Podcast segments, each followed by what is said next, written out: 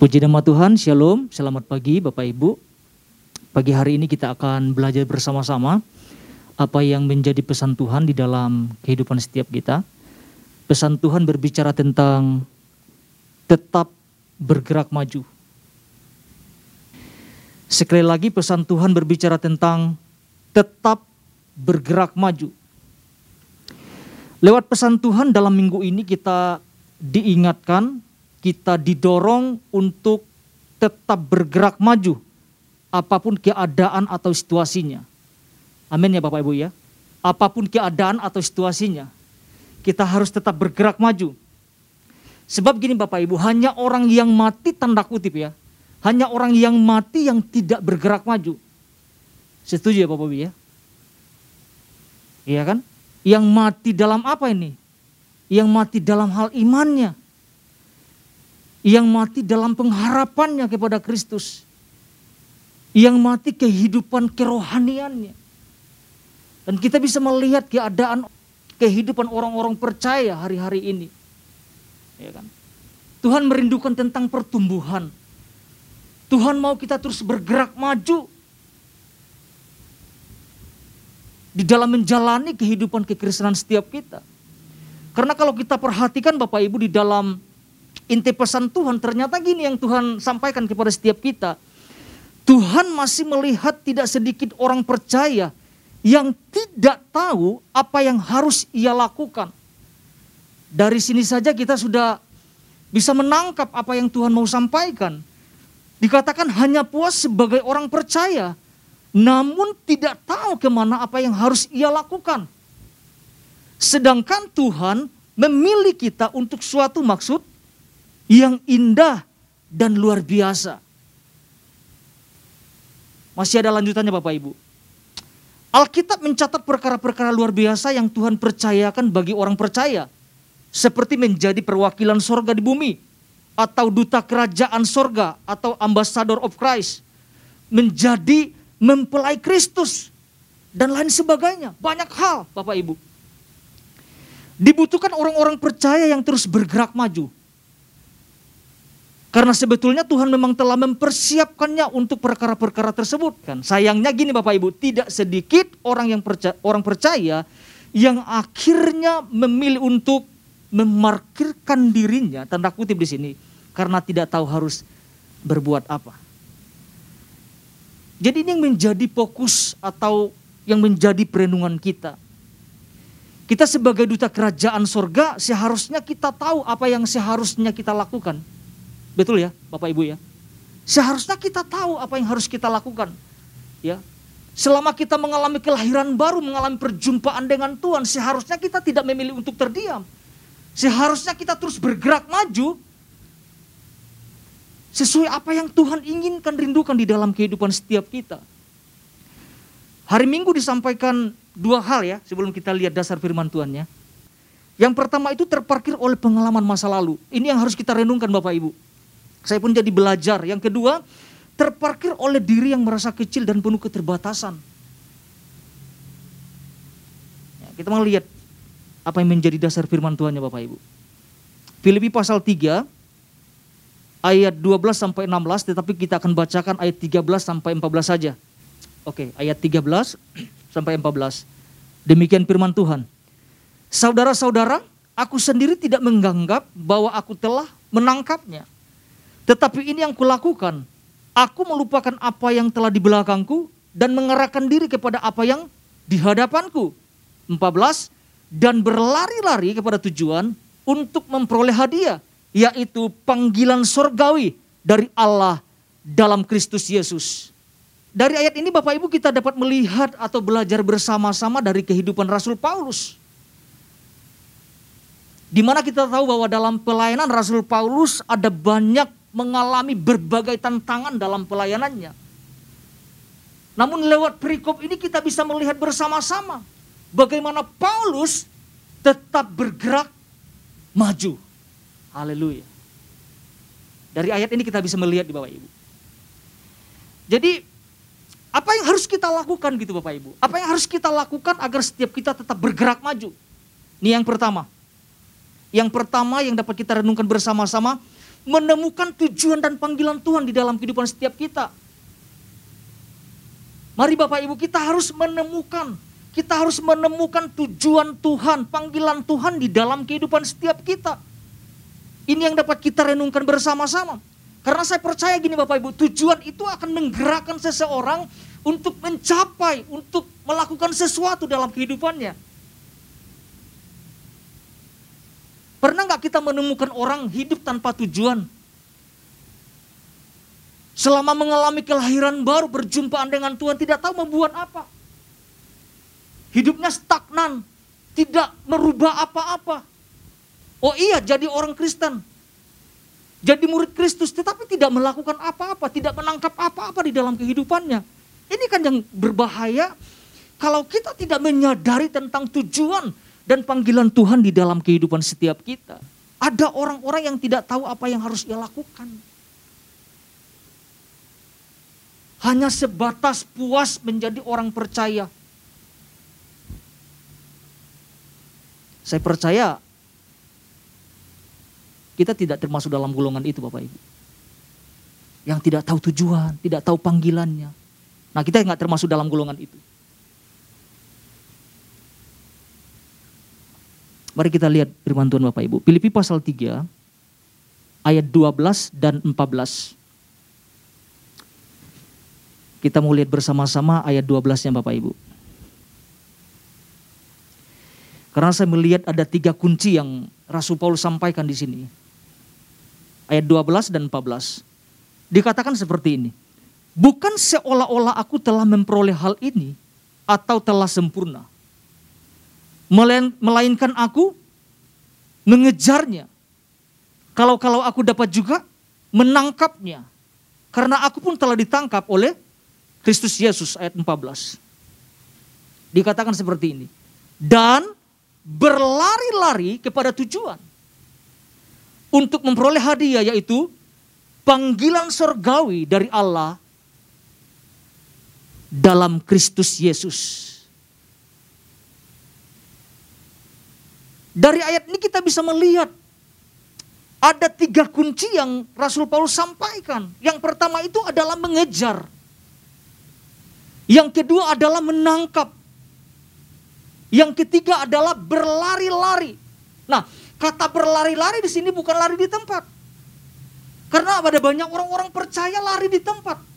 Tidak melakukan pergerakan apa pun. Ya. Dikatakan mengejar, menangkap, berlari-lari. Nah, ketiga kata ini menunjukkan tentang sebuah pergerakan. Bahwa Paulus memang sedang bergerak. Paulus sedang mengejar sesuatu. Paulus sedang menangkap sesuatu. Dan Paulus sedang berlari-lari kepada sebuah tujuan. Apa Pak tujuannya Bapak Ibu? Kita bisa melihat tentang panggilan sorgawi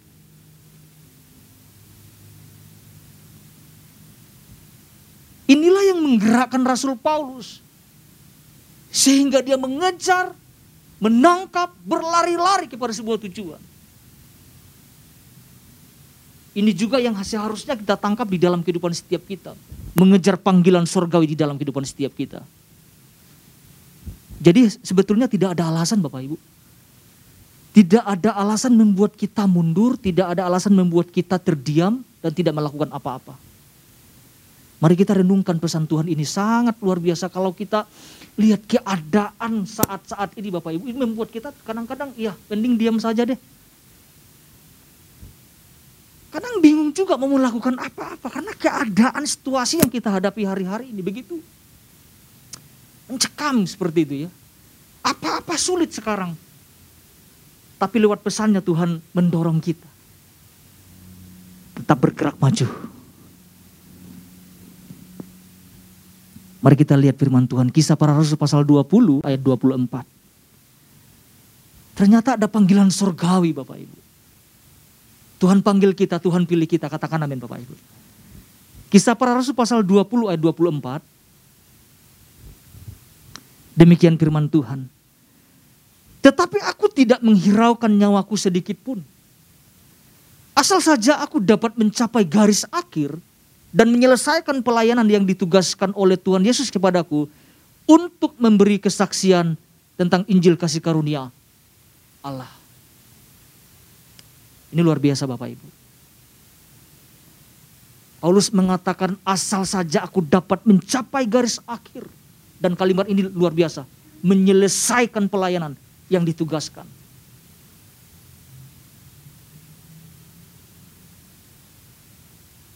Setiap kita memiliki tugas yang dipercayakan oleh Tuhan. Di bidang apa saja Bapak Ibu. Mungkin kita yang kerja di sekuler,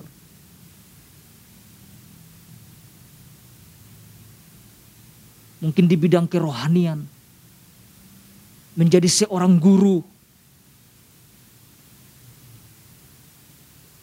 Setiap kita dipanggil untuk tugas ini. Makanya tidak ada alasan buat kita memilih untuk diam. Tuhan panggil kita untuk terus bergerak, untuk melakukan perubahan. Perubahan itu mulai dari kita bisa baru bisa membawa orang lain kepada Tuhan. Jadi saya mendorong setiap kita Bapak Ibu untuk merenungkan hal ini. Untuk menemukan tujuan dan panggilan Tuhan di dalam kehidupan setiap kita. Itu poin yang pertama yang dapat kita renungkan bersama-sama. Yang kedua. Yang kedua. Belajar untuk membuang segala penghambat untuk kita dapat bergerak maju.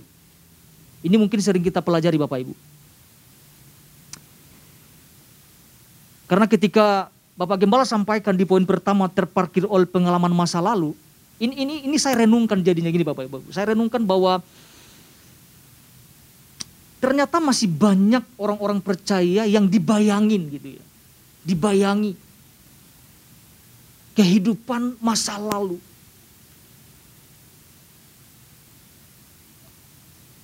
Sehingga sulit untuk melakukan pergerakan dalam kehidupannya.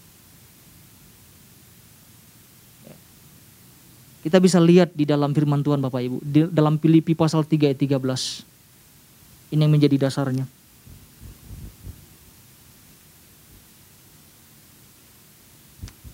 Ayat 13 demikian firman Tuhan. Saudara-saudara, aku sendiri tidak menganggap bahwa aku telah menangkapnya.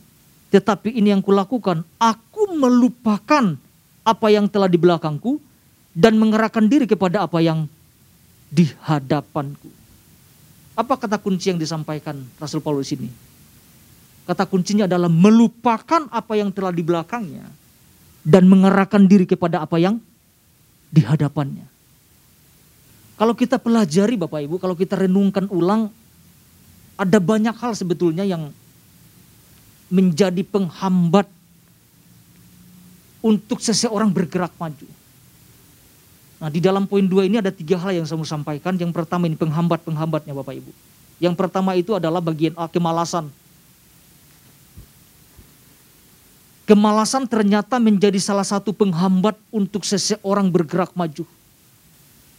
Orang yang malas tidak akan membuat pergerakan apa pun dalam kehidupannya. Nah kita mau lihat dasar firman Tuhannya. Amsal pasal 6 ayat 9 sampai 11. Amsal pasal 6 ayat 9 sampai 11, demikian firman Tuhan. Hai pemalas, berapa lama lagi engkau berbaring? Bilakah engkau akan bangun dari tidurmu? Tidur sebentar lagi, mengantuk sebentar lagi, melipat tangan sebentar lagi untuk tinggal berbaring. Maka datanglah kemiskinan kepadamu seperti seorang penyerbu dan kekurangan seperti seorang yang bersenjata. Dikatakan firman Tuhan, tidur sebentar lagi, mengantuk sebentar lagi. Ini kalau kita renungkan Bapak Ibu, ternyata kemalasan itu membuat seseorang itu malas bergerak loh. Udah nyaman nih, udah nyaman nih, udah enak nih tidurnya nih. Udah nggak bisa diganggu. Akhirnya menjadi sebuah kebiasaan kebiasaan yang membawa kita kepada sesuatu yang sebenarnya itu menghambat pertumbuhan, pergerakan untuk melakukan sesuatu di dalam kehidupan orang-orang percaya. Jadi kemalasan ini kita harus buang. Kemalasan itu banyak hal. Kemalasan dalam hal ibadah, kemalasan dalam hal berdoa, kemalasan untuk menambahkan sesuatu di dalam dirinya. Orang lain sudah lari, kita masih mikir-mikir lari nggak ya, lari nggak ya. Orang lain sudah ke, ke gereja, kita mikir ke Tuhan, ke gereja nggak masih nananya kayak gitu-gituan. Itu tuh ciri-ciri orang yang malas tuh kayak gitu Bapak Ibu.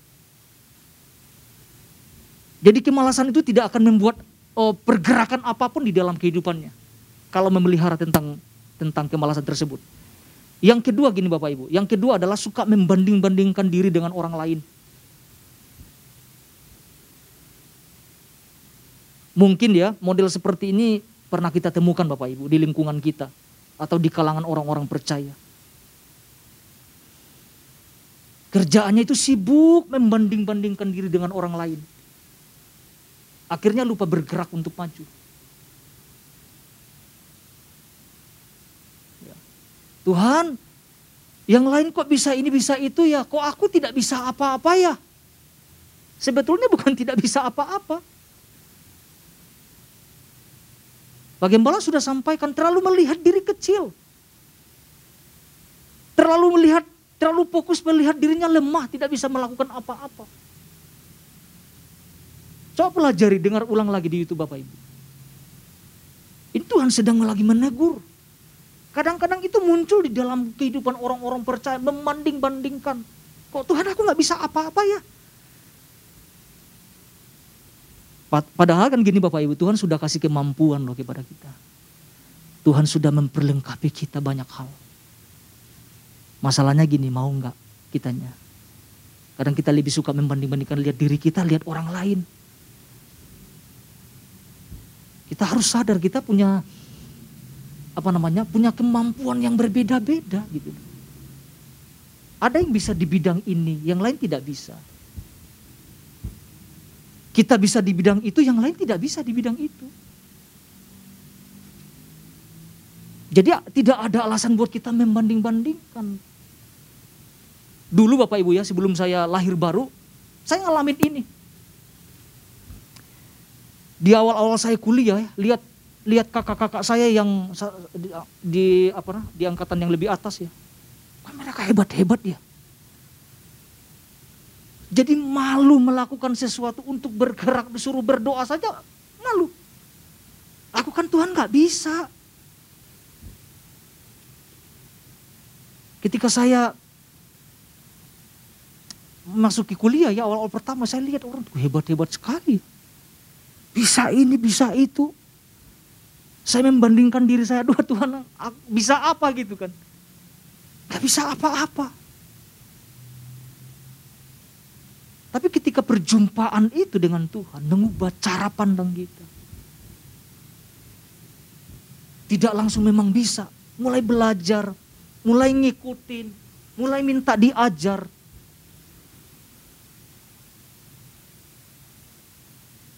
Ya ngomong misalnya tentang musik Bapak Ibu, saya dulu nggak tahu. Sampai ada kakak dari Ambon, toki saya, toki itu pukul kepala saya. Kamu tuh terlalu bodoh sekali katanya. Tapi saya punya kemauan yang tinggi untuk belajar. Tahu orang-orang timur itu ngomongnya itu kasar-kasar tuh. Ngomong toki itu pukul-pukul gitu. Bukan pukul beneran maksudnya Kenapa terlalu bodoh tidak mau belajar gitu? Akhirnya terdorong, harus maju. Kalau cuma menangisin, mau jadi apa Bapak Ibu? Jadi kita belajar, mulai lihat, mulai tanya Tuhan, apa itu? Apa sih yang Tuhan percayakan? Jangan membanding-bandingkan diri dengan orang lain. Dan pada akhirnya Bapak Ibu dulu yang pernah suka marah tegur-tegur saya karena suka nyuri-nyuri maksudnya bukan nyuri-nyuri ya maksudnya kalau di asrama itu kan ada kamar masing-masing ya. Nah di kamar kakak-kakak itu banyak gitar gitu kan, banyak gitar. Kadang-kadang kuliahnya beda jam kerjanya. Kita mau belajar tuh zaman itu belum ada handphone, ya. saya belum pernah handphone gitu di awal-awal semester 1. Saya mulai-mulai tanpa nanya gitu karena mau belajar. Minta maksudnya ngambil di kamar karena memang kadang-kadang asrama kami waktu itu nggak nggak jarang dikunci. Ya kan? Jadi belajar saya Bapak Ibu. Ya kan? Ketika pesan Tuhan itu datang saya mulai iya ya. Dulu tuh kadang-kadang seperti itu suka membanding-bandingkan Tuhan kok kakak ini bisa ya. Kok yang lain ini bisa ya aku nggak bisa ya. Dari itu saya belajar. Oh iya nggak boleh. Jadi berhenti untuk membanding-bandingkan diri dengan orang lain. Setiap kita ada, uh, punya kemampuan yang berbeda-beda. Amin ya Bapak Ibu ya. Jadi berhenti melihat diri kecil, berhenti melihat diri lemah. Yang ketiga, suka membuat banyak alasan. Ini penghambatnya. Biasanya adalah adanya ketakutan yang menguasai diri sehingga membuat banyak alasan untuk bergerak maju.